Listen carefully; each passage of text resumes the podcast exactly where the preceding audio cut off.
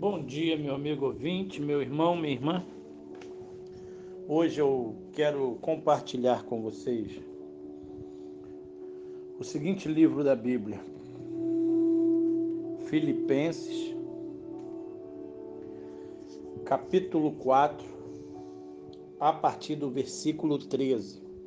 Nós lemos assim: Tudo posso naquele que me fortalece.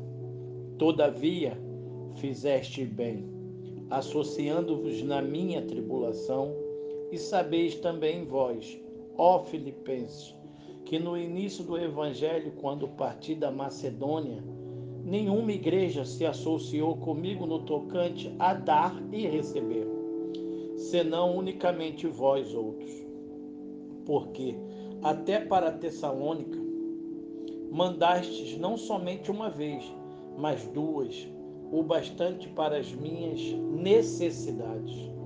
Não que eu procure o donativo, mas o que realmente me interessa é o fruto que aumente o vosso crédito. Recebi tudo e tenho abundância, estou suprido, desde que Epafrodito me passou às mãos o que me veio de vossa parte, como aroma suave como sacrifício aceitável e aprazível a Deus. E o meu Deus, segundo a sua riqueza em glória, há de suprir em Cristo Jesus cada uma de vossas necessidades. É, meu amigo, meu irmão, todos nós passamos por momentos difíceis, tribulações.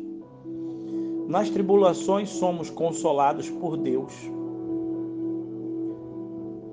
Atribulados e consolados, devemos consolar os que estão passando pela experiência que já passamos.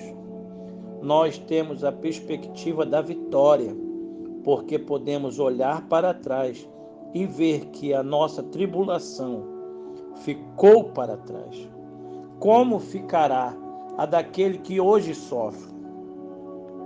Nossa dor ficou na história, mas para o nosso irmão ainda é uma realidade presente. Ele ainda não tem a perspectiva do futuro que nós já temos. Nossa experiência nos capacita para dizer palavras de ânimo e esperança.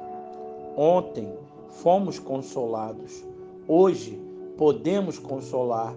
Os que sofrem hoje poderão consolar amanhã.